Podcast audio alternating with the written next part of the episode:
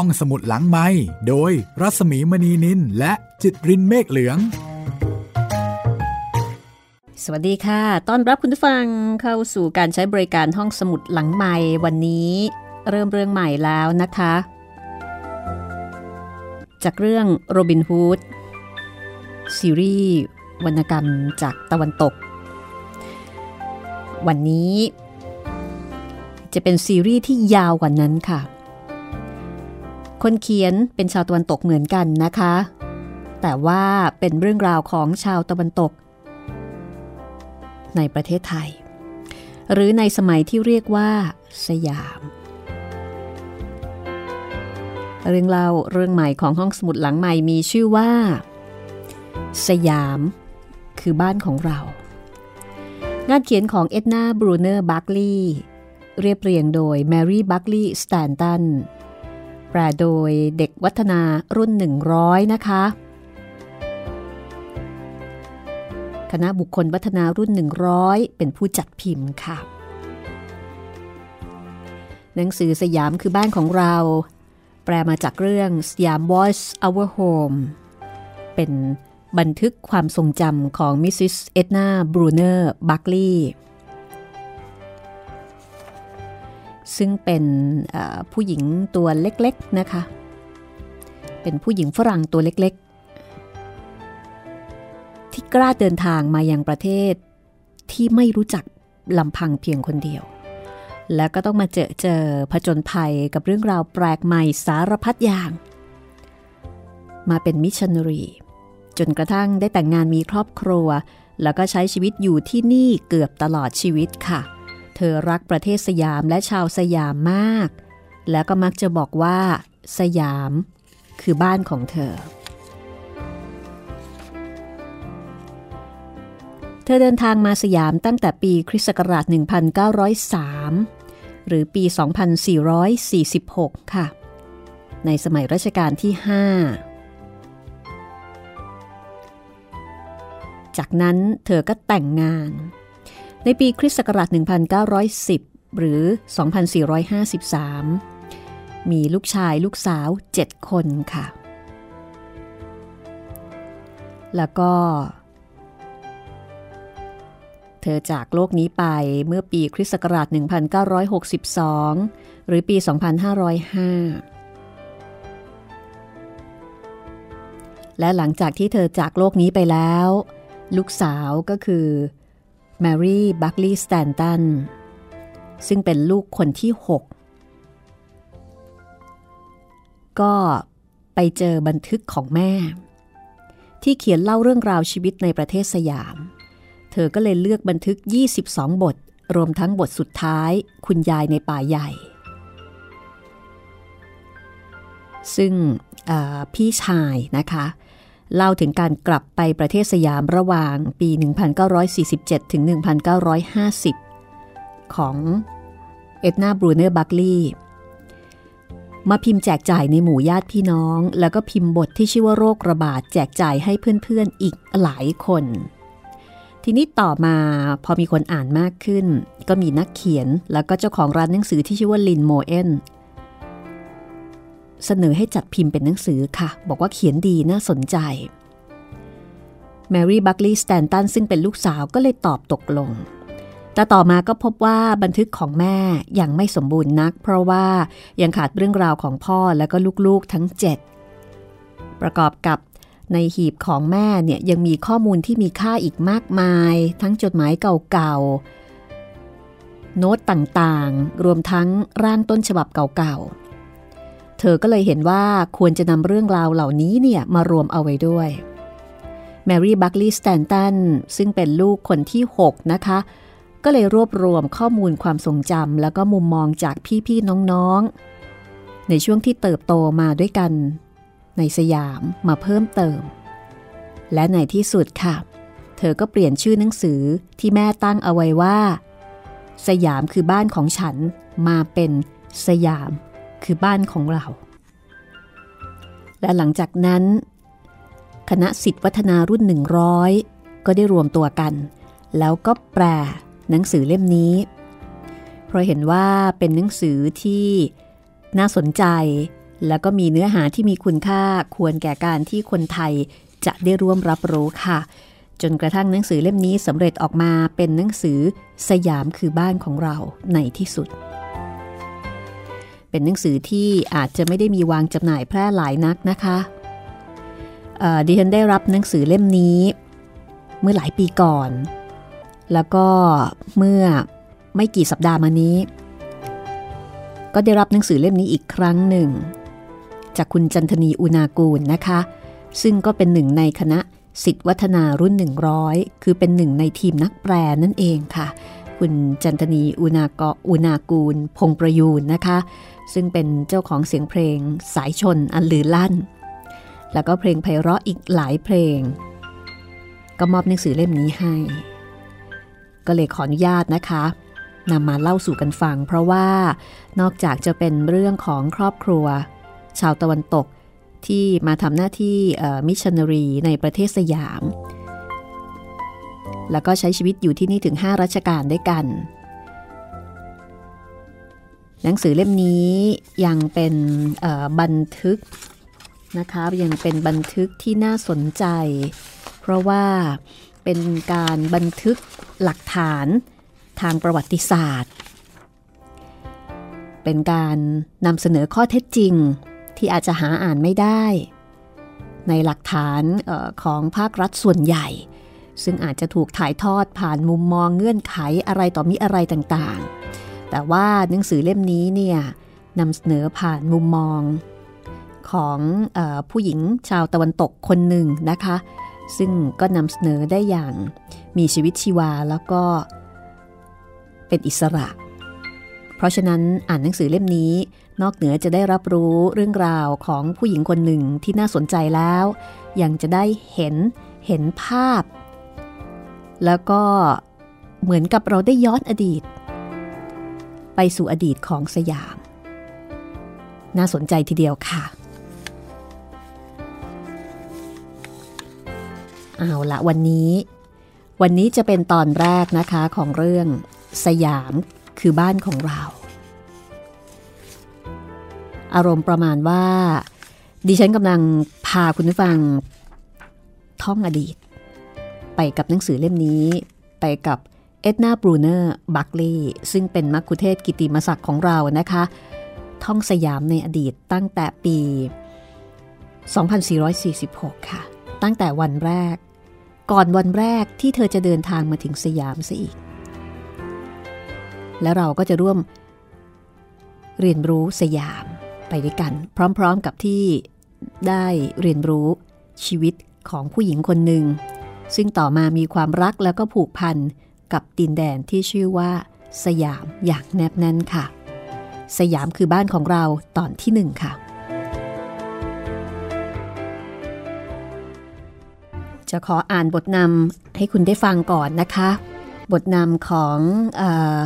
อ็ดนาบรูเนอร์บักเลซึ่งในขณะนั้น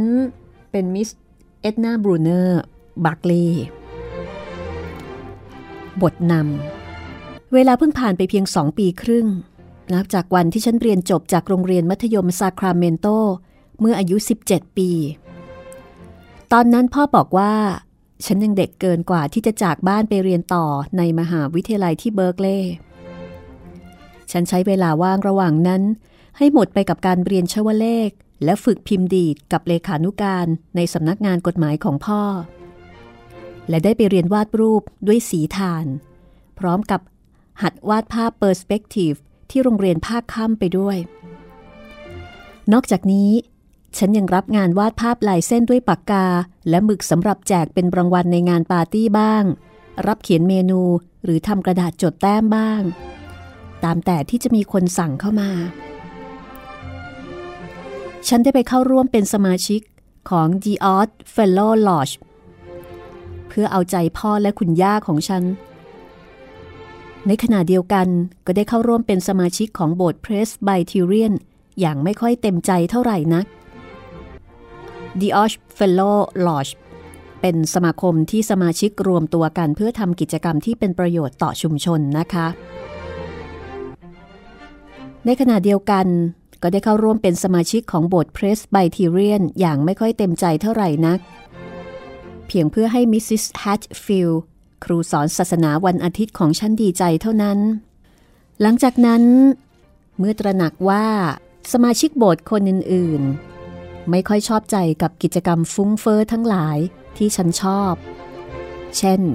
การดูภาพยนตร์ การเล่นไพ่วิส และการเต้นบรัม ฉันจึงยกเลิกกิจกรรมเหล่านั้นเสีย และได้เริ่มต้นชีวิตใหม่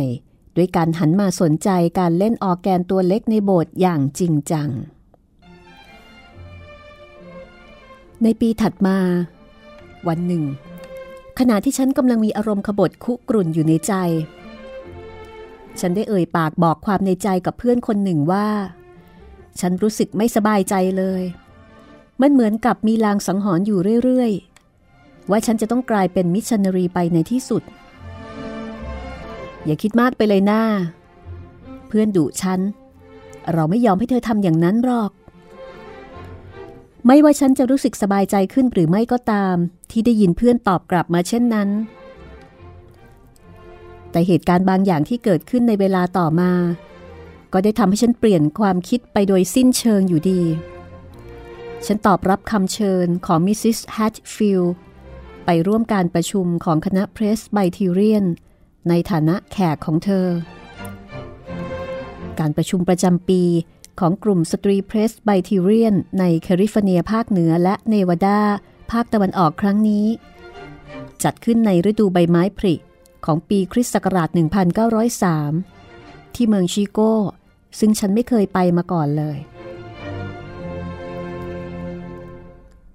ท่านสาธุคุณเดอะไวท์อีพอตเตอร์ ผู้นำกลุ่มเคลื่อนไหวของคณะมิชชันนารี Layman แห่งชายฝั่งแปซิฟิก เป็นผู้กล่าวสุนทรพจน์เปิดงาน ท่านได้เล่าถึงมิชชันนารีหลายคนที่ถูกฆ่าตายระหว่างที่เกิดกบฏนักมวยขึ้นในเมืองจีนเมื่อไม่นานมานี้ และได้บรรยายถึงการเสียชีวิตของสตรีผู้หนึ่ง ซึ่งมิชชันนารีเพรสไบทีเรียนกลุ่มนี้ให้การสนับสนุนและเป็นผู้ส่งเธอไป จะมีใครไหม ท่านกล่าวท้าทาย ที่จะอาสาไปแทนที่ของเธอ และเมื่อท่านกล่าวสุนทรพจน์มาถึงตอนจบ ฉันก็ตัดสินใจได้อย่างง่ายดายเลย ว่าฉันจะเป็นอาสาสมัครไปอยู่ที่นั่น ผู้ร่วมประชุมต่างชื่นชมยินดีกันยกใหญ่ สมาชิกเก่าแก่ของโบสถ์หลายคน พูดถึงคุณปู่ของฉันแอชลีย์บรูเนอร์ด้วยความรักใคร่ เนื่องจากท่านเคยเป็นพระนิกายเมสทอดิส และดูเหมือนว่าจะเคยประจำอยู่ในโบสถ์หลังเดิมของที่นี่ ซึ่งถูกไฟไหม้ทำลายไปแล้ว พวกเขามั่นใจว่าวิญญาณของคุณปู่ยังคงวนเวียนอยู่ และน่าจะมีส่วนในการตัดสินใจครั้งนี้ของฉันด้วย ฉันเองก็รู้สึกเช่นนั้นเหมือนกัน วกเขายังบอกอีกด้วยว่า พ่อของฉันและพี่น้องผู้ชายของท่านสามคน ก็เคยอยู่ในคณะนักร้องของโบสถ์แห่งนี้มาก่อน นับแต่วันนั้นมา ฉันรู้สึกเหมือนว่า ชีวิตของตัวเองจะต้องดำเนินไปตามทางที่โชคชะตาได้ลิขิตไว้ให้แล้ว อย่างไม่มีทางเลือก โรงเรียนประจำสำหรับสตรี Harriet House ในกรุงเทพ ประเทศสยาม หรือที่รู้จักกันในนาม โรงเรียนวังหลัง มีสิทธิ์เป็นอันดับแรก ที่จะได้อาสาสมัคร ซึ่งอายุน้อย และเต็มใจที่จะทำทุกอย่างไปช่วยงาน ดังนั้น ฉันจึงจะต้องถูกส่งตัวไปทำงานที่สยาม ไม่ใช่เมืองจีนห้าเดือนหลังจากนั้น ฉันก็ลงเรือ SS Korea มุ่งหน้าสู่ฮ่องกง นี่คือบทนำ ของมิสบรูเนอร์แล้วเดี๋ยวช่วงหน้านะคะ เราจะติดตามเธอกับการเดินทางที่ตื่นเต้นเร้าใจ ก่อนจะไปถึงสยามค่ะ ห้องสมุดหลังไม้โดยรัสมีมณีนินและจิตรินเมฆเหลือง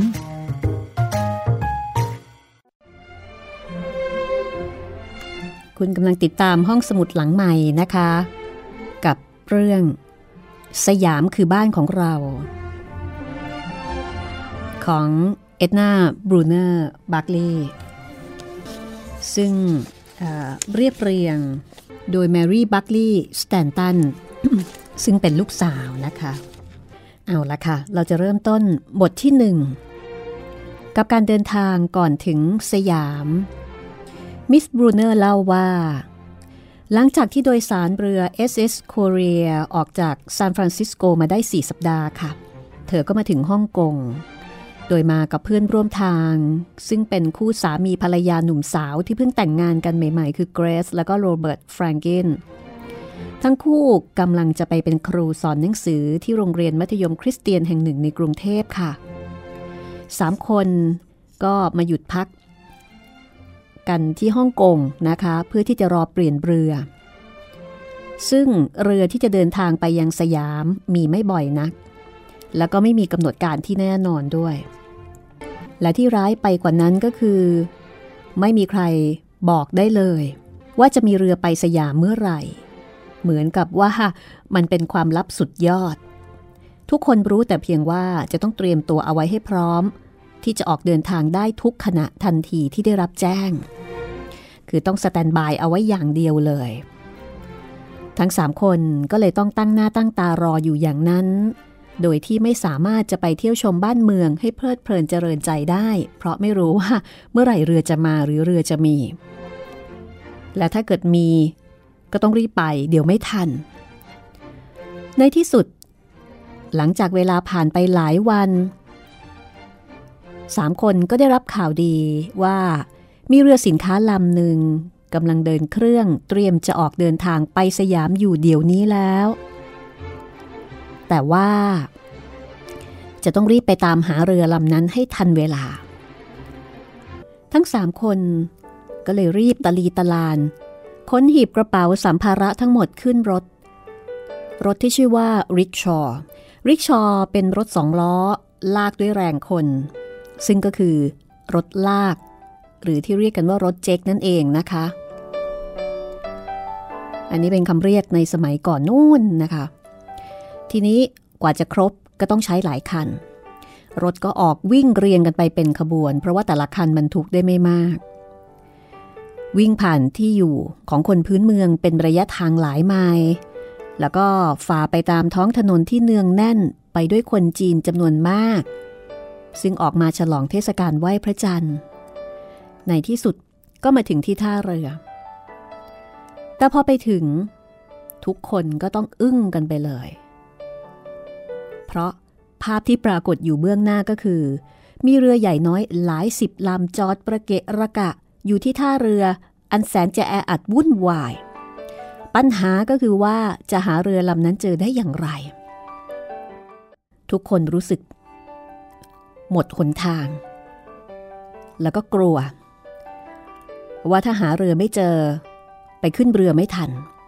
ก็จะต้องกลับไปเริ่มต้นนับหนึ่งใหม่กันอีกครั้งหนึ่ง เราลงเรือสำปั้น แยกกันเป็นสองลำ เรือสำปั้นคือเรือเล็ก ใช้คนยืนแจวที่ท้ายเรือ โรเบิร์ตอยู่ในลำที่ใหญ่กว่า พร้อมด้วยหีบสัมภาระทั้งหมดส่วนเกรซกับฉัน อยู่ในเรือลำเล็กกับกระเป๋าเดินทาง เราสองคนเกิดรู้สึกกลัวขึ้นมาสุดหัวใจว่า เราอาจจะพลัดหลงกับโรเบิร์ตได้ เราเลยประสาทเสียทั้งร้องคร่ำครวญทั้งทำท่าทำทางวิตกจริตต่างๆ แถมยังกรีดเสียงตะโกนอีกต่างหาก แต่ตลอดเวลานี้ฝีพายชาวจีน ซึ่งยืนคัดท้ายเรืออยู่ กลับทำตัวเหมือนพระอิฐพระปูน เขาก้มหน้าก้มตาแจวเรือ พาเราหลบหลีกการจราจรที่แสนคับข้างไปเรื่อยๆ โดยไม่สนใจใยดีความรู้สึกของเราเลย นี่คือความรู้สึกของมิสบรูเนอร์หรือว่าเอ็ดนานะคะ จนกระทั่งเรือเข้ามาใกล้สะพาน ที่ทอดขึ้นสู่เรือ SS พิษณุโลก ทันทีที่กัปตันเรือมองเห็นว่าสามคนนี้กำลังจะนำเรือเข้าไปเทียบท่า เขาก็สะบดอะไรออกมาคำหนึ่งแล้วก็เรียกลูกน้องสามคนเข้าไปปรึกษากัน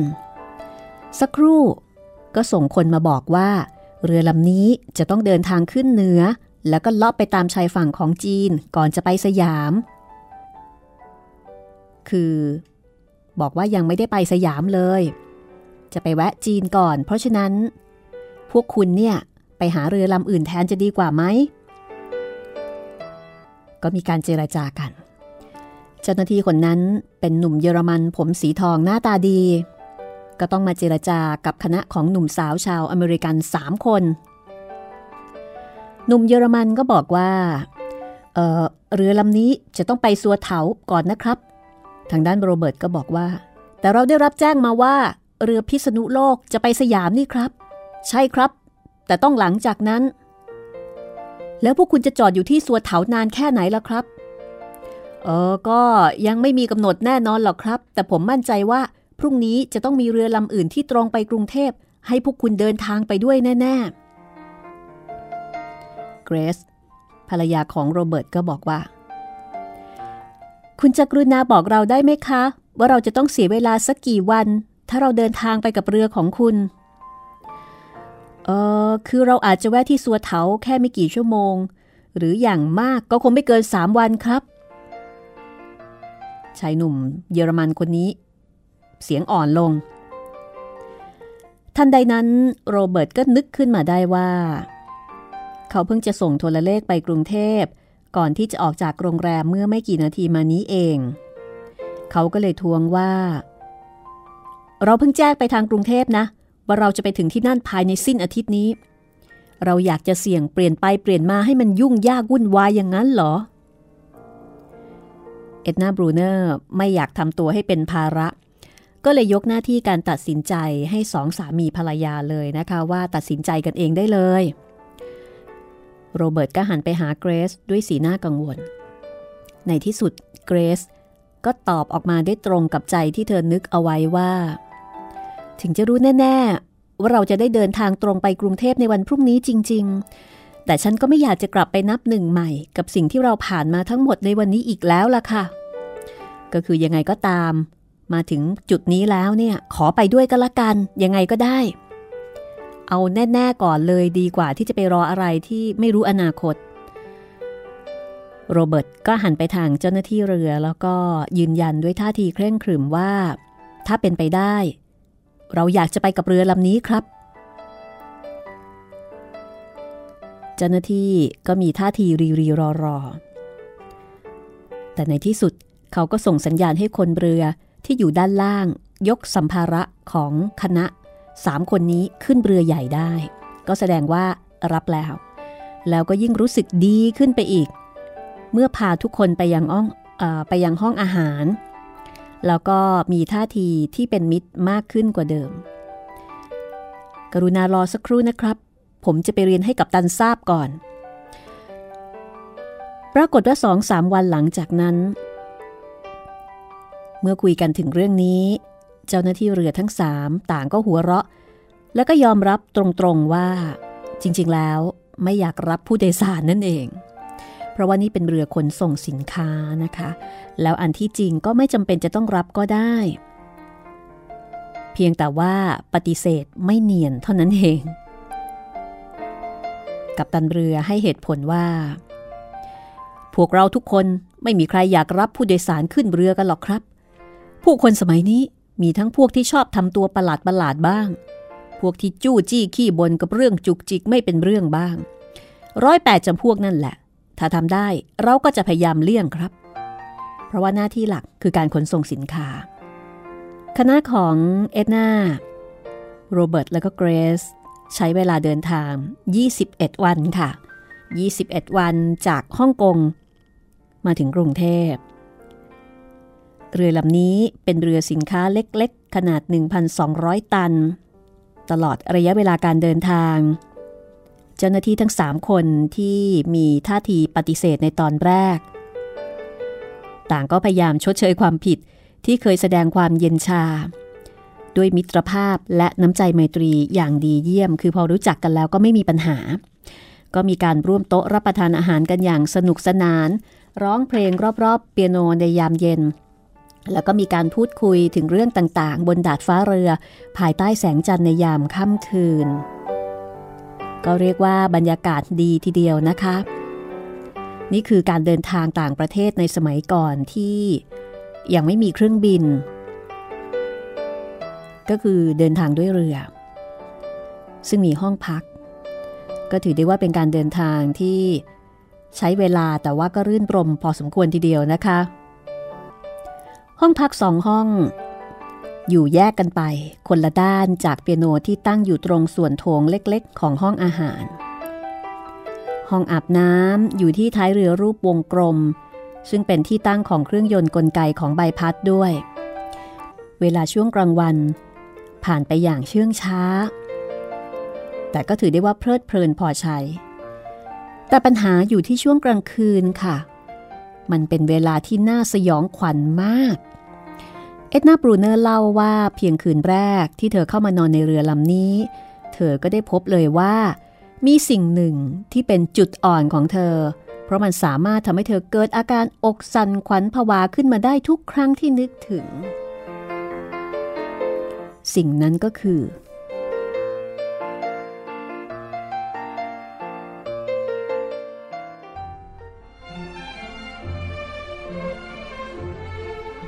มแมลงสาบค่ะมแมลงสาบตัวใหญ่ยักษ์ฝูงหนึ่ง มันจะชอบบินพุ่งออกมาจากผ้าม่าน หรือจากเบาะรองนั่ง ในขณะที่อีกฝูงหนึ่งก็จะไต่ยั่วเยี่ยอยู่ที่พื้น หรือคืบคลานอยู่ตามมานั่ง เตียงนอนและลิ้นชัก แน่นอนทุกคนในเรือ รู้จักพวกมันดี โดยเฉพาะอย่างยิ่งต้นกลเรือ ที่จะชอบหยิบยกเรื่องนี้มาแย่ หนุ่มสาวชาวอเมริกันสามคน ในโต๊ะอาหารเช้า มีการพรรณนาถึงลีลาต่างๆ ของเจ้าแมลงสาบ ซึ่งเรียกว่าเป็นสัตว์เลี้ยงของเขา เช่น การที่พวกมันจะมาไต่เล่นตามหน้าตามตา หรือว่ามาจะกระจี้ที่หูวันนี้สยองมาก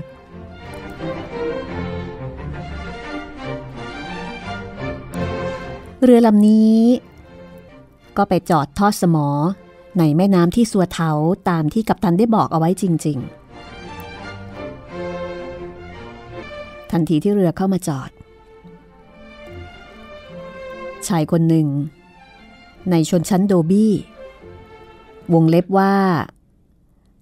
ชายและหญิงวันณะต่ำชาวอินเดียมักมีอาชีพรับจ้างเสื้อผ้านะคะ ก็รีบพายเรือลำเล็กๆ เข้ามาจอดเทียบอยู่ข้างๆเรือ ด้วยความหวังว่าจะได้เอาเสื้อผ้าใช้แล้ว ของคนบนเรือเนี่ยเอากลับไปซักในเมือง เพราะว่าเดินทางกันมานาน ไม่ได้ซักเสื้อซักผ้า ชาวอินเดียเหล่านี้ก็เลยมารับจ้างซักผ้านะคะ แต่ทีนี้กัปตันบอกว่า ไม่ควรซักเราะว่าเรืออาจจะออกเดินทางอีกครั้งเมื่อไหร่ก็ได้ในทุกนาที แต่จนแล้วจนรอด เรือก็ยังคงจอดนิ่งอยู่อย่างนั้น จนกระทั่งผ่านไปถึงสามวัน กัปตันถึงยอมอนุญาตให้สามคนขึ้นฝั่งได้ โดยมีเงื่อนไขว่าจะต้องรีบกลับมาในทันทีที่ได้ยินสัญญาณเรียกจากวูดเรือเวลาที่เหลืออีก 11 วันในสัวเถานั้น วันแล้ววันเล่า ทั้งสามก็ได้แต่ไปร่วมรับประทานน้ำชา แล้วก็เล่นเทนนิสกับคณะเพรสไบทีเรียน ชาวอังกฤษ แล้วก็ไปเยี่ยมคณะแบปติสชาวอเมริกันที่ชายฝั่งทางใต้ ส่วนเรื่องเสื้อผ้า ก็มีการดูแลจัดการกันอย่างดีที่สุดเท่าที่จะทำได้โดยซักกันเองในอ่างล้างมือเห็นภาพเลย ประมาณเที่ยงของวันที่ 11 ที่ทั้งสามมาอยู่ในสัวเถาจู่ๆก็เกิดความโกลาหลขึ้นยกใหญ่ เมื่อพวกเยอรมันชนะการประมูลขนคนงานไปกรุงเทพ ในราคา 50 เม็กซิกันเซนต่อหัว กรรมกรชาวจีน 1,200 คน ซึ่งมาจากหมู่บ้านที่ยากจนที่อยู่ลึกเข้าไปในแผ่นดินใหญ่ ก็บุกขึ้นมาบนเรือ พวกเขาพากันเดินย่ำเท้าขึ้นมาบนเรือ แล้วก็ยึดครองพื้นที่ส่วนกลางของดาดฟ้าเรือทั้งหมด คนเหล่านี้จะเดินทางไปทำงานที่สยาม เพื่อหาเงินส่งมาเลี้ยงครอบครัวที่อยู่เบื้องหลัง และแล้วช่วงสุดท้ายของการเดินทางไปยังดินแดนสยามก็เริ่มต้นขึ้น อันนี้ก็เห็นภาพเลยทีเดียวนะคะ กรรมกรชาวจีน 1,200 คนที่บุกขึ้นมาทำลายความสงบสุขของหนุ่มสาวชาวอเมริกัน 3 คนนี้ ก็คือบรรพบุรุษ ของคนไทยเชื้อสายจีนในอดีตนั่นเอง ที่เดินทาง มาเสี่ยงโชค มาตายเอาดาบหน้ามาแบบเสือพื้นหมอนใบในประเทศสยาม มาเพื่อที่จะหาเงินไปเลี้ยงครอบครัว อาจจะเป็นบรรพบุรุษของคุณผู้ฟัง อาจจะเป็นบรรพบุรุษของดิฉันก็ได้นะคะเอ็ดนาบรูเนอร์บรรยายว่า ห้องพักมีหน้าต่างระดับหน้าอกอยู่สองด้าน เมื่อคนจีนเหล่านั้น เข้ามายึดพื้นที่ทุกตารางฟุตจากพื้นขึ้นมาจนถึงขอบหน้าต่าง พวกเธอก็เลยจำเป็นต้องปิดม่านไว้ตลอดเวลาที่เปลี่ยนเสื้อผ้า ในแต่ละวันก็จะใช้เวลาส่วนใหญ่นั่งเล่นกันอยู่ที่เพิงพักเล็ก ๆ บนดาดฟ้า เวลาที่ต้องเดินจากประตูโถงห้องอาหารไปยังบันได เพื่อไปที่เพิงนี้ เอ็ดนาบอกว่าฉันรู้สึกเหมือนกับเดินไปบนพรมที่ทำด้วยมนุษย์อย่างไรอย่างนั้น เธอบรรยายภาพของคนจีน ที่เข้ามายึดครองพื้นที่เต็มดาดฟ้า ว่าอาณาเขตของแต่ละคนก็คือจุด ที่วางกล่องสัมภาระแล้วก็ฟูกม้วนๆซึ่งก็คงจะเป็นเสื่อผืนหมอนใบอย่างที่กล่าวกันน่ะนะคะ ต่างคนต่างใช้ชีวิตอยู่ในพื้นที่จำกัดจำกัดเพียงแค่ขนาดของฟูก ตอนที่คลี่ออกนอนในเวลากลางคืนเท่านั้นเอง เห็นภาพสื่อผืนหมอนใบจริงๆเพราะว่าชาวจีนเหล่านี้ไม่ได้มีเงินมากพอที่จะมาเช่าห้องเหมือนกับฝรั่ง ก็ยึดพื้นที่ตรงไหนว่าง ก็อยู่ตรงนั้น แล้วก็แบ่งๆกันนั่งแบ่งๆกันนอน แล้วก็จะคุยกันด้วยเรื่องสัพเพเหระ ตั้งแต่เช้าจรดค่ำบางคนก็เล่นการพนัน บางคนก็เล่นหมากรุก แล้วก็ดื่มน้ำชา รับประทานอาหารวันละสองมื้อ โดยแต่ละคนจะมีชามข้าวของตัวเอง นั่งล้อมวงรอบชามกับข้าว ซึ่งได้แก่น้ำแกง ผัก แล้วก็ปลา ตลอดเวลา 9 วันของการเดินทางจากสัวเถามายังกรุงเทพ แสงอาทิตย์ร้อนแรง แผดเผาเรือกลไฟขนาด 1,200 ตัน รวมทั้งผู้คนที่ไม่ได้อาบน้ำเหล่านี้มากบ้างน้อยบ้าง ขึ้นอยู่กับว่าที่พักของพวกเขาอยู่ตรงจุดไหน กลิ่นเหม็นอับเหมือนกลิ่นตะเกียงจีนจากเสื้อผ้าที่ไม่เคยได้เปลี่ยนซัก ผสมปนเปกับกลิ่นเหม็นหืน ของ copra copra หรือมะพร้าวใกล้เน่าจากใต้ท้องเรือ ที่ส่งกลิ่นคละคลุ้งไปทั่ว นี่คือการเริ่มต้นที่แท้จริงในตะวันออกไกล ที่มิสเอ็ดนาบรูเนอร์บัคลีย์ได้สัมผัส ซึ่งเธอบอกว่า ตลอดชีวิตนี้ เธอจะไม่มีวันลืมกลิ่นเหล่านี้โดยเด็ดขาด รวมทั้งเจ้าแมลงสาบนั่นด้วย ตอนหน้า ติดตามมิส เอ็ดนาบรูเนอร์ บาร์คลีย์โรเบิร์ต และก็เกรซสู่แผ่นดินสยามค่ะ ลาคุณผู้ฟังไปก่อน สวัสดีค่ะ ห้องสมุดหลังไม้โดยรัศมีมณีนิลและจิตรินเมฆเหลือง